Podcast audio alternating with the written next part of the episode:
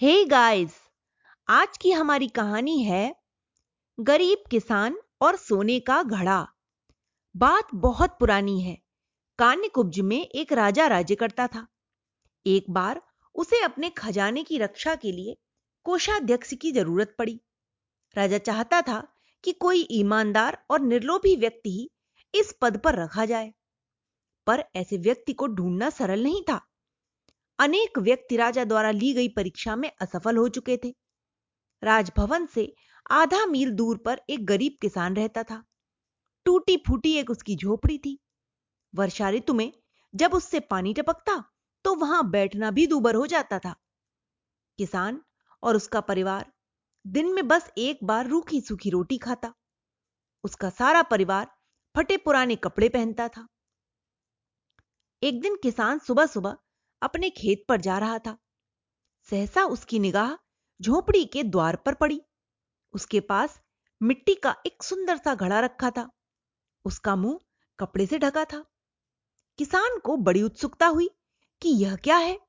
उसने घड़े को खोलकर देखा। कपड़ा हटाते ही उसकी आँखें चौंधी आ गईं।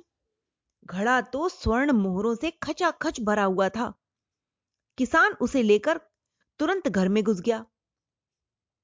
उसने यह घड़ा पत्नी को दिखाया। उसके चारों बच्चे भी वहाँ इकट्ठा हो गए थे। बच्चे सोच रहे थे कि अब तो हमारी सारी गरीबी दूर हो जाएगी। हम भी अच्छे कपड़े पहनेंगे अच्छा खाना खाएँगे। बड़ा बेटा कहने लगा, पिताजी, इतने ढेर सारे धन से तो अब हमारे सारे दुख दूर हो जाएँगे।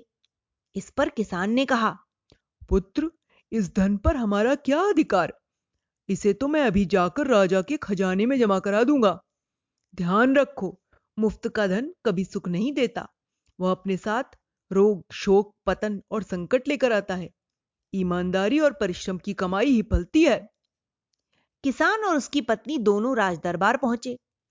सोने की मोहरों से भरा घड़ा राजा के सामने रखते हुए बोले महाराज यह हमें अपनी झोपड़ी के द्वार पर पड़ा हुआ मिला है। राजा ने देखा कि एक कृषक अपनी पत्नी के साथ उनके सामने खड़ा यह कह रहा है। राजा ने बड़े गौर से उन्हें देखा। दोनों के शरीर पर पैबंद लगे हुए मटमैले कपड़े थे। गरीबी उनकी वेशभूषा से साफ़ झलक रही थी। राजा बोले क्या तुम्हें धन की ज़रूरत नहीं है? पर हम ईमानदारी और परिश्रम से धन कमाएँगे। इस धन को मैं कैसे ले लूँ? यह न जाने किसका है। दूसरे के धन पर मेरा क्या अधिकार? इसलिए मैं इसे राज्य के खजाने में जमा कराने लाया हूँ। किसान कह रहा था। राजा कुछ सोने की मोहरे किसान की पत्नी को देता हुआ बोला मैं तुम दोनों की ईमानदारी से बहुत खुश हूँ। लो यह कुछ इनाम रख लो। राजन यह तो हमारा कर्तव्य है। किसान की पत्नी ने कहा और मोहरे लेने से इनकार कर दिया। किसान भी सिर को हिला हिलाकर नहीं नहीं, ऐसा ही कह रहा था। अब राजा से रहा नहीं गया। वह अपने सिंहासन से उतर पड़ा। किसान को गले लगाते हुए बोला, मुझे तुम्हारे जैसे ईमानदार कोषाध्यक्ष की ही ज़रूरत है। आज से तुम राज्य के खजाने की देखभाल करो। किसान और उसकी पत्नी ने यह स्वप्न में भी ना सोचा था कि कभी वे इतने बड़े पद के अधिकारी बनेंगे। दोनों के मुख प्रसन्नता से चमकने लगे। यह तो उन्हें बाद में पता लगा कि उनकी परीक्षा के लिए ही वह घड़ा राजा ने रखवाया था।